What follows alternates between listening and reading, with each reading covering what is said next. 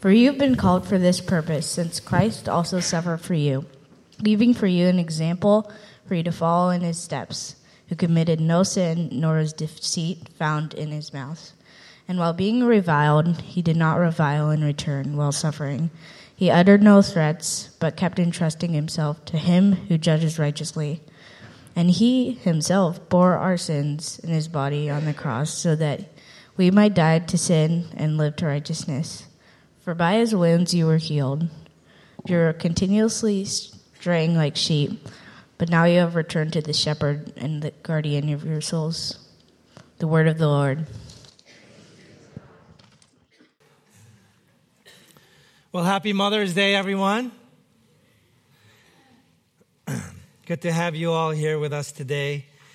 Uh, we are in the middle of a series uh, called Faith, Hope, and Love, and we're looking at the book of First Peter. The key idea in this passage this morning is the idea of Jesus suffering for us, but not just any kind of suffering, uh, but a suffering that is absorbent in nature. Uh, I don't know if you've ever thought about love as absorbent, uh, but more and more I'm seeing how so many people all around me are loving me by suffering for me in their absorbency. Uh, and when they do this, what it does is it buys time uh, for me to go through a process so I can go through whatever it is I need to go through to reach an understanding and become mature as a person. And if they were not absorbent, uh, then uh, I would experience the consequences of my uh, falling short immediately. And they would either hurt me or hurt them or uh, break the relationship. And so when people are absorbent around me, it allows sin and my immaturity to come to its own fullness for it to manifest for what it is. And seeing clearly what it is, we can together deal with it without hurting each other or breaking the relationship. Uh, in the passage that Miles read for us today, what we see is that in the world, suffering tends to be sort of rampant with sinfulness. It's full of deceit, is the word they use. There's reviling and reviling in return. There are threats that are uttered. There's an inability to trust in a righteous judge. So we take judging and uh, justice into our own hands to make sure that justice, meted, justice is meted out. And in contrast, we see the love of God in Jesus. And we see that he is a faithful, righteous, and true guardian and shepherd of our souls who suffers and dies for us. And the particular way that he does that is by being absorbent in our lives. Now, when I compare sort of uh, the world being rampant with reviling and reviling in return, and I reflect on these truths presented to us about the absorbency of God's love in Christ, I realize there aren't many people like this in my life. Uh, the first group of people that do come to my mind that most remind me of an absorbent love is a mom's love not just in my mom or not just in my wife, uh, mother of my children, but also just a- as a category, moms all around the world. I see this very particular divine trait that is embodied in them, and I want to honor them in that today. Now, uh, right off the bat, I want to point out that, you know, when I was a kid, I just had my mom. And that was the extent of my understanding of what a mom was just me and my mom. Uh, but as I've grown older, uh, I realized sort of how complicated life and even something like Mother's Day can be. You know, there are some of us uh, who um, long to have a mom, or some of us who've lost a mom, or some of us who are not moms anymore. And so there are many, many scenarios in which uh, Mother's Day might add a complexity to how you emotionally navigate this day. So I acknowledge that, but I also invite you to sort of think uh, categorically about moms in general and sort of honor and appreciate moms uh, together today. Two points I want us to uh, think about. The first is the absorbing nature of God's love. And then the second is the healing nature of God's love. Ready? First, absorption. Start at verse 22. It says, Who committed no sin, that's talking about Jesus, who committed no sin, nor was any deceit found in his mouth. And then verse 23, and while being reviled, he did not revile in return. While suffering, he uttered no threats. Verse 24, and he himself bore our sins in his body on the cross, for by his wounds you were healed. You notice there's a very specific uh, category that explains these words, and that category is the language of absorption. What Peter is trying to communicate to us is that Jesus didn't resort to our level.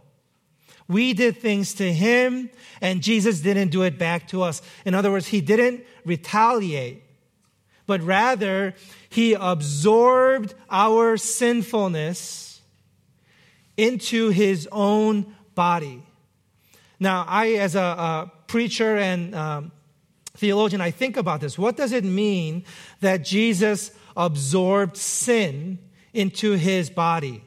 That he who knew no sin became sin for us. One way to understand it, I think, and that's what Peter's getting at here, is when there is an innocent person and you do all sorts of wrong against an innocent person, then rather than just the wounds on the innocent person, what you also see and maybe more see is your own sinfulness on this very innocent canvas. It's not obscured by their sinfulness or ways that they're contributing to the equation, but what you see is your sinfulness because that's all there is. They're innocent. And so this is what we see made manifest in Christ, especially made visible on the cross. His wounds Yes, they were wounds and they were physical, tangible things, but also symbolically displayed what we could not help but do to an innocent person. Therefore, by our actions displayed on his innocent frame, we're able to see how truly, utterly sinful we are. In his absorbing of our sin, especially onto his physical body, we can then see that we truly are sinful. And when he did that, what it did for us is as he was absorbing it into his body, it bought us time. The scriptures talk about this aspect of God's love for us again and again and again. It talks about how God allows the wheat and the tares to grow up together because if God were to decide right now, I want to take out all the tares, I want to take out all the weeds in this field, then by virtue of that act, all of the good and the bad would have to be destroyed together. So the scripture says, in the fullness of time. In another place, the apostle Paul talks about how sin is made manifest so we can see that it's utterly sinful. Elsewhere, Paul talks about sin being revealed for what it truly is. Can you imagine in your relationships if every single time you were less than perfect, either by commission or omission, you said something or you didn't say something, or you said it but you said it with a tone, or you didn't have the right tone that you needed to have? Imagine every time you made a mistake Every single person that was affected by your mistake came to you and began to confront you directly about ways that you are falling short right this instant. What would happen to you and what would happen to that relationship? You would be crushed. The Bible says that if we were to see God, we would die. Why? Why would seeing God kill us? I think part of it is that He is light. And if that kind of light were to be shed on me, there is no way I can bear up under that kind of scrutiny, that kind of exposure. Even just one person saying to me, Hey, Peter, you have time this week? I want to talk to you. You know what the first thought is? What did I do? Am I in trouble? Maybe I should have said, maybe I said it wrong. What did I say last week? I don't remember. Just one person. And 99% of the time, it has nothing to do with me. But that 1% gives me enough fear because I know I'm guilty, even if they realize it or not. Imagine every single person in your life, their job 24 7 were to point out to you what's wrong with you. And then you begin to realize that you are so desperately needy for absorption. You need people who love you enough to buy you time for process and maturity and understanding that you need to go through whatever it is you need to go through. You need the sin in your life to take its course and be made manifest to both you and those who love you in a timely manner so that you can deal with it together without killing each other or breaking the relationship. And for that to happen, somebody has to absorb your sin. Otherwise, there's immediate what the Bible calls death. In the garden, God said to Adam and Eve, If you eat of this fruit, the day you eat it, surely you will die because we can't withstand the weight of sin reflected back to us. It's just too much. Somebody needs to stand and stay and absorb. Who's going to do it? Who is to absorb the sin in our life? I thought of uh, many people who have done this in my life. Uh, one particular person that came to mind first was my InterVarsity staff worker when I was in college. Uh, InterVarsity is a Christian group that I was a part of on campus at the University of Michigan in Ann Arbor, and he's still a staff worker there. But for four years, I made his life miserable. I was a miserable soul in many ways, a tortured, restless soul, and I brought all of my grievances about self and life onto this guy. And I decided on some deep subconscious level that he was going to be my scapegoat. And so every chance I got, I talked to him about his flaws and ways that he was failing as a person, as a Christian, and as a leader. That's fun times. You could imagine he looked forward to meetings with me. But I began to realize uh, after I had graduated that I was an absolute jerk to this guy. And that those issues I brought up with him were really more about me. You know, the thing about finding scapegoats in our life is nobody's perfect. So if you wanted to destroy somebody just by the facts of sinfulness on their part, you can. But in reality, emotionally, you're driven by other forces. And we use the evidence that's plenty aplenty to crucify people all around us, don't we? So that's what I was doing with uh, Mr. Dave Collins. And so, about a, a, a, few months into our marriage, when I was coming into coming to increasing uh, awareness of my own uh, shortcomings, I decided to write Dave Collins a letter, and I listed out all the ways that I just was a jerk, and I apologized for making his life miserable. But the thing that crushed me was all that time, all those four years, I realized he had been absorbing me. And the real kicker was at some point, senior year, he sat me down, and right as I was about to go at him, he said, Peter, what do you want from me?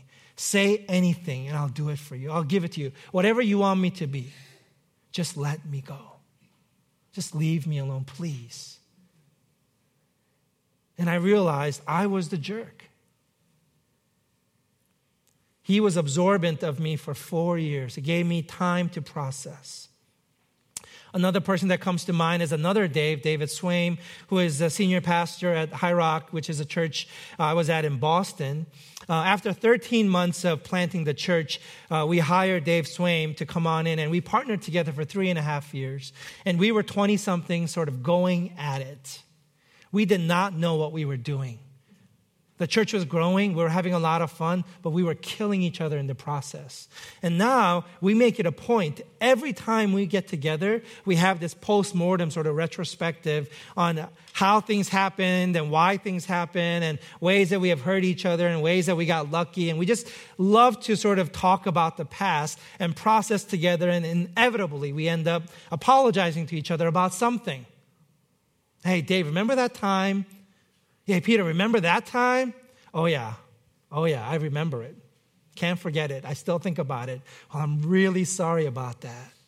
And it takes years for us to have new apologies, but we always do. And we are able to because we haven't killed each other, we haven't broken the relationship, because there's absorbency in the relationship. Without which we, as a friendship would not exist. Of course, another one that came to mind is Susie. Uh, just regularly, we have these retrospectives about, uh, you know, uh, how we're doing as a couple and uh, different things that we come to realize much later on after the fact. And then we realize, wow, you've been just dealing with that all this time? And truth be told, it's mostly her dealing with me all this time. You know, we were out with a couple last night and they asked us about the first year of marriage.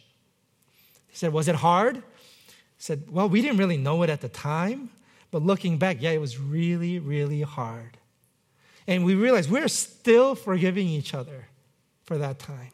But in the meantime, we're fine. We're relating to each other, we're loving each other because we're absorbent with each other. Regularly, I have check ins with many friends and when we do, even with the same friends, I have new apologies for them. And I have revelation on new how they are absorbent of who I am and how I am and my ways and my tics and quirks and personalities and blind spots and areas I'm just unaware of presently. But I am months later, years later. Why is that possible? Because of absorbency. You know, in fact, even with this church, I'm, here almost three years now. Uh, September will be three, starting our fourth year. I can't even believe that. But we, we already have retrospective conversations about the first couple of years here at the church. And sometimes I just cringe at the ways that I was. It was just not long ago. That means I'm doing things right now that I'm, I'm going to cringe about later. And you know why that's possible? Because you are absorbent of me. You know, one particular example I thought of uh, was when I first came, there was this communion table in the front of the church. And for some reason, I had it in my mind to symbolically, we, to revitalize as a church, we have to get rid of this table. And I went for it. How come nobody's laughing? It's, not, it's too soon still, right? Why did I stake my life on that table? Why was that the hill I had to die on? I don't know. I'm an impatient man. And yet here I stand still because you are absorbent.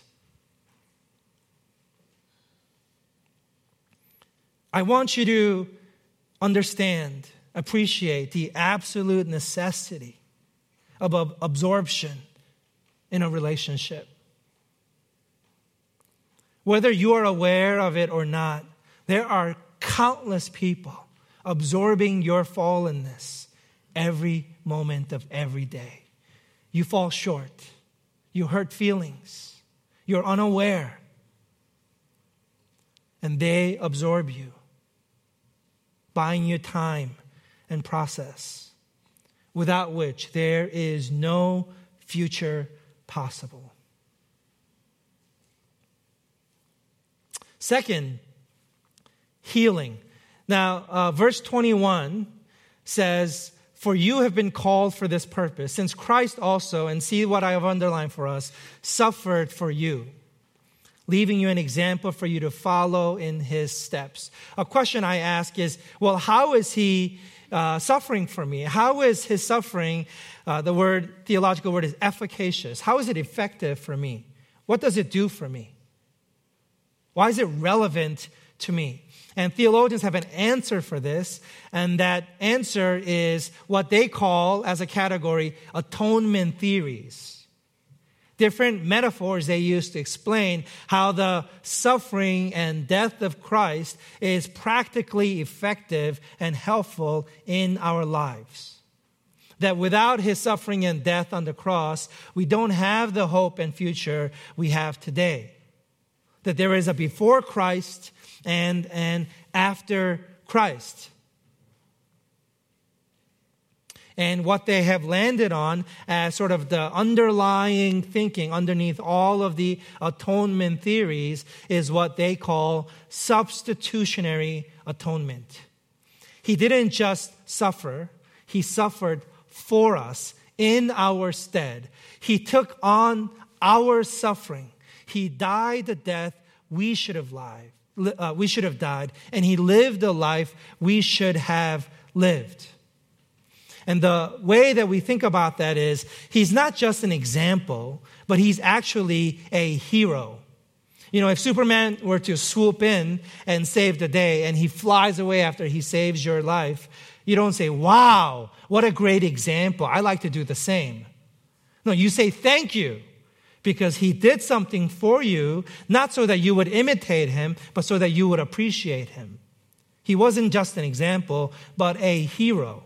He was an example in that he was loving, but he wasn't an example for you in that you can do the saving. Because that job description is something that only a hero can fulfill. He did what we could not do for ourselves. And so when people, other people around us suffer and absorb us, they're not doing what Jesus alone did. So there's three ways I want to spell out for you the uniqueness of the uh, suffering of Jesus Christ, the way that only Jesus can uh, execute for us. Okay? Number one is Jesus suffered necessarily. He didn't just suffer. The scripture says he, in fact, Jesus himself on the road to Emmaus after he was resurrected from the dead, he taught his disciples that he had to suffer and die. It wasn't like there was another way. It was absolutely necessary. A way to think about this is I'm going to use a Keller, Tim Keller example. Keller says, Mary loves John, and they're having a great date. They just finished the picnic, and they're walking along the countryside, and there are train tracks. And a train comes along, and uh, right before the train reaches them, John says to Mary, Mary, I love you so much. And then jumps in front of the train and dies. Now, that's a horrible story. And it's a bad story because John didn't need to die. Was Mary in front of the train? Was he uh, pushing her out of the way and in her stead he died? No, he died absolutely unnecessarily. Mary isn't touched by this gesture. She thinks he's crazy. John, what was that? Why did you do that? Why would you die? Your suffering wasn't necessary. You didn't need to absorb anything onto yourself. Here I am without a relationship. Jesus suffered necessarily. He did something that only He can do.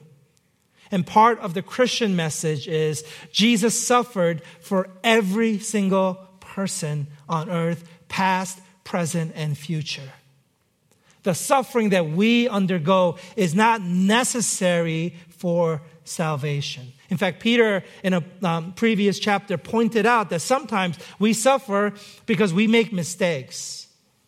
We're at fault. And sometimes we suffer because other people are at fault. It's just suffering happening in a broken world. But all of that suffering doesn't amount to salvation. Yet Jesus' suffering saves us. That's number one. Number two, when we absorb each other's sin, we may say, wow, that's really great. This so and so is such an absorbent person. They're so loving, they're kind. But if you were to scrutinize their psyche, and delve into what's really happening with their family of origin issues and all of that, then you begin to realize, well, their absorbency isn't all that selfless. When Jesus absorbs our sinfulness. He suffers for us. He's not doing it for himself. He's doing it, Peter says, for us. He has our good in mind. He has the kind of wisdom and surgical competence to be able to suffer for us. His suffering is actually doing something good in our life. He's not suffering for himself. For example, uh, if we were to scrutinize a human being's absorbency, we may realize that this person is actually uh, um, an es- escapist. They don't want to face reality, they don't want to deal with what's happening, so they just suffer. They're just escaping reality. Or maybe they're passive. You know, they, they are uh, passive aggressive and they're just sort of collecting your sinfulness. And then one day when you cut them deep enough, then they're going to explode on you about how they've been doing all of this for you and how can you betray them. You know, I know many Christians like this who go to church for years and years, and finally God doesn't quote unquote give them what he, th- what they thought he was going to give. And he said, how could you do this to me, God? It's like, when did you put God in debt? I thought you were doing it for your, you know, own act of worship and good for your soul. Oh, I didn't realize it was a transaction that was happening. Or maybe a person is absorbing it because they're just incompetent. They don't know how to face, navigate the emotional stress of confrontation. So they just stay quiet. Or maybe they uh, suffer uh, and are absorbent because they're self justifying. They want to feel like a martyr, they want to raise their own opinion of themselves. Who knows why we suffer for each other? But really, if you, I think every single person, if we were to scrutinize them, we would come to see it's more complicated than just selflessness. And yet, Jesus alone, alone, suffers for us. Third is that Jesus suffers onto life and not onto death. What that means is if you and I were to suffer for each other, it would lead to death. We can't absorb all of the suffering that the world has for us to take.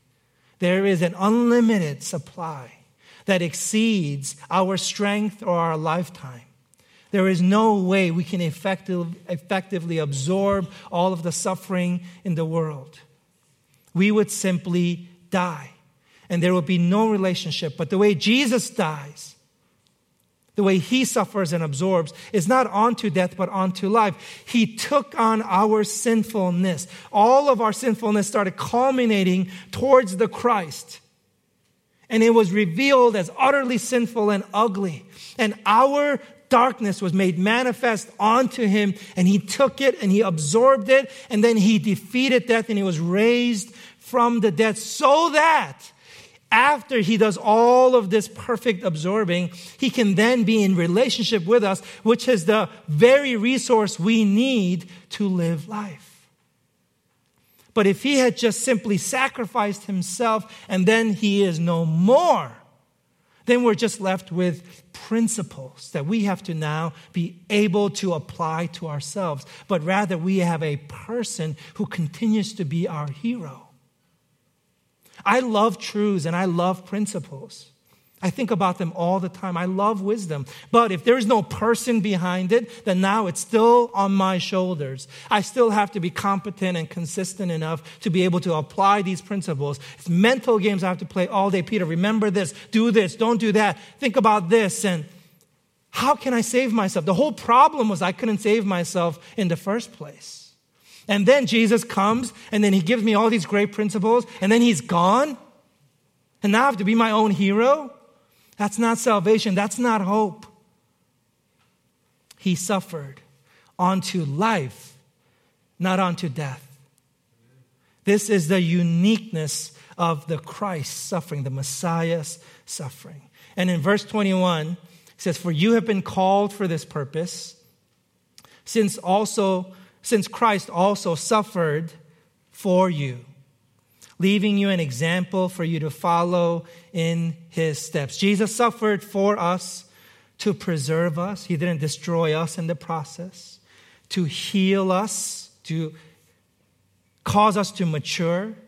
To be made fully into the image of Christ in which we were made, and to be in relationship with Him. So, what does it mean then? If Jesus is the hero and not an example, Peter says, leaving you an example for you to follow in his steps. And what that means is he's inviting us to engage in suffering in this world, but not as a way to save the world. Because remember, that's not our job. Go ahead, take on somebody's life, just one person's life. Make them your responsibility. Write me back in 20 years and tell me how that went. Try it. Just one person. Pick a little one. They're lighter. Take, it, take them on. Try it. It will implode before you can finish your first sentence about victory.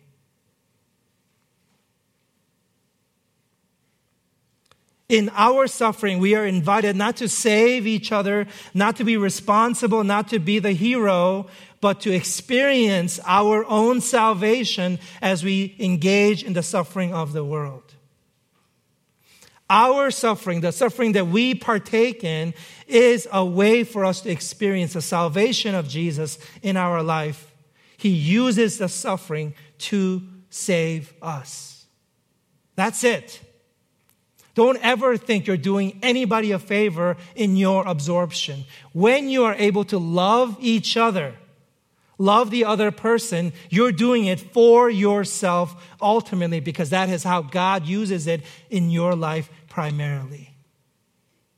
So that all debt is paid not to you, but to God, who alone deserves the glory. He alone is competent and wise and surgically precise enough to save us. And He does it through us. So release each other. We are not each other's saviors. All of the absorbency we do is for our own good, so that we can give God the glory. I want to uh, begin concluding here.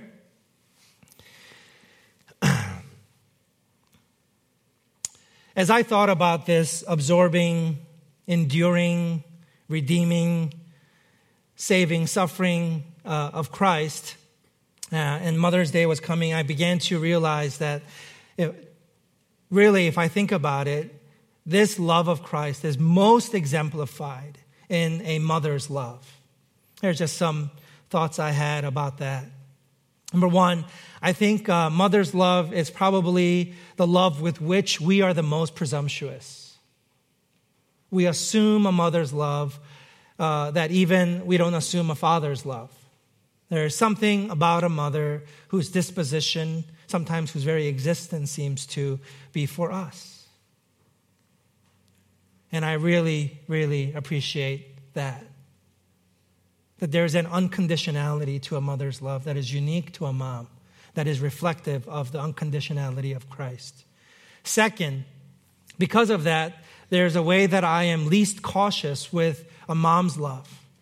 And sometimes it uh, very much dips into a disrespectfulness that I can be, or others can be towards moms.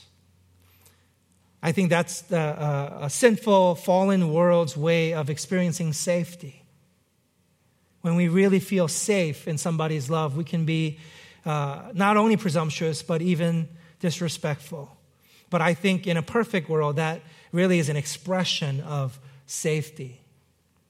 Um, third way that I think about mom's love is um, moms are thinking about many things on many levels at the same time.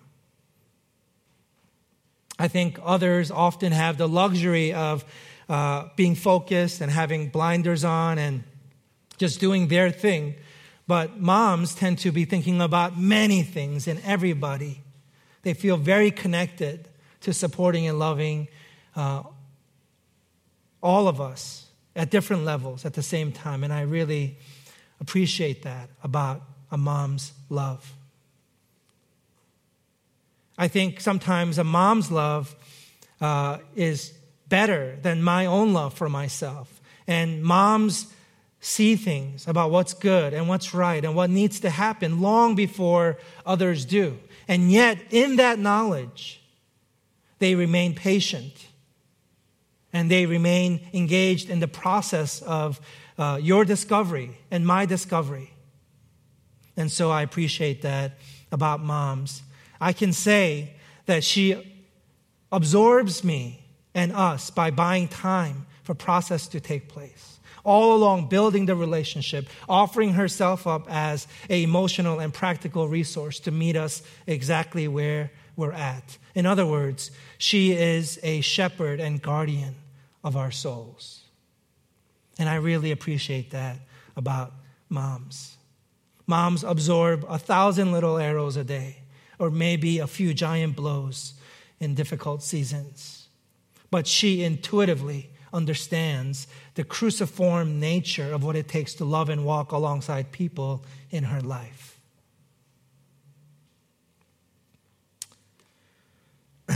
One application for today is I want to invite you to consider the very unique uh, suffering and absorbent nature of Jesus' love.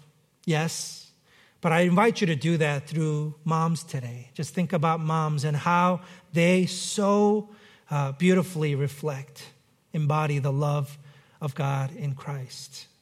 And I really do believe God has given us mothers as a way to help us experience and understand this absorbent side of God's love. I want to say one story about my own mom uh, who is visiting today uh, for Mother's Day. And uh, this is one I think I've told before, but it's funny and I like telling it. Uh, but uh, when I was uh, in middle school, I decided I wanted to be a doctor. And then in high school, I decided I want to be an ophthalmologist. I don't know exactly why, but I became obsessed with the human eye and I did some uh, extensive papers and research on it. And I went to college as a bio major, University of Michigan, Ann Arbor, to be a doctor. Uh, simultaneously, though, there, I began to experience uh, my own spiritual hunger. And I met this uh, preacher, we called him Preacher Mike. And I through his ministry, I began to feel what later I would come to call a sense of call to ministry. And uh, this call to ministry began to grow in me and began to take shape. And uh, by senior year, I decided I was going to be a pastor rather than a doctor. And so uh, before I went home for Christmas break, my senior year, I called my mom to sort of soften the blow and pre deliver this news over the phone instead of in person called her and I said, Mom, I'm coming home on this day, and I want you to know I've decided that God is calling me to be a pastor, so I'm going to go to seminary instead of medical school. And uh, she said, uh, You're not my son, don't come home. and hung up on me. And this only makes sense as a loving gesture of a mother if you know my mom. And so I went to back to New York and I went to my sister's house. And I stayed there the first night, and I guess my mom and my sister had been plotting behind my back. And uh, my sister, the second night, after we had finished talking and hanging out, uh, she ordered me to go home. And so it was about 2 a.m. actually. I, I snuck in downstairs to my basement bedroom, uh, which I was relegated to after I left home for college and I turned the lights on and I screamed because there in the dark, sitting, waiting for me, was my mom on my bed. And she said, Peter, I've been praying for two days, and God has spoken to me. And He's told me that you are to go into the ministry, and now you have to go to seminary. So let's talk about grad school. Which seminary do you want to go to, Harvard or Yale? True story. I like this story because it, it captures the intensity of love. It communicates a mom's desire for my good. It also speaks to the fallibility of human love and wraps it all together in a nice, humorous tone. And that's what human love is like. And all of it exists to point to the perfect love, which is only found in Christ. I want to conclude the sermon by reading from us from uh, select verses from Isaiah 53. It speaks of the suffering servant, Jesus Christ. He has no stately form or majesty that we should look upon him, nor appearance that we should be attracted to him. He was despised and forsaken of men, a man of sorrows and acquainted with grief. And like one from whom men hide their face, he was despised, and we did not esteem him. Surely our griefs he himself bore, and our sorrows he carried. Yet we ourselves esteemed him stricken, smitten of God, and afflicted. But he was pierced through for our transgressions, he was crushed for our iniquities. The, ch- the chastening for our well being fell upon him, and by his scourging we are healed. All of us, like sheep, have gone astray. Each of us has turned to his own way. But the Lord has caused the iniquity of us all to fall on him. Would you pray with me?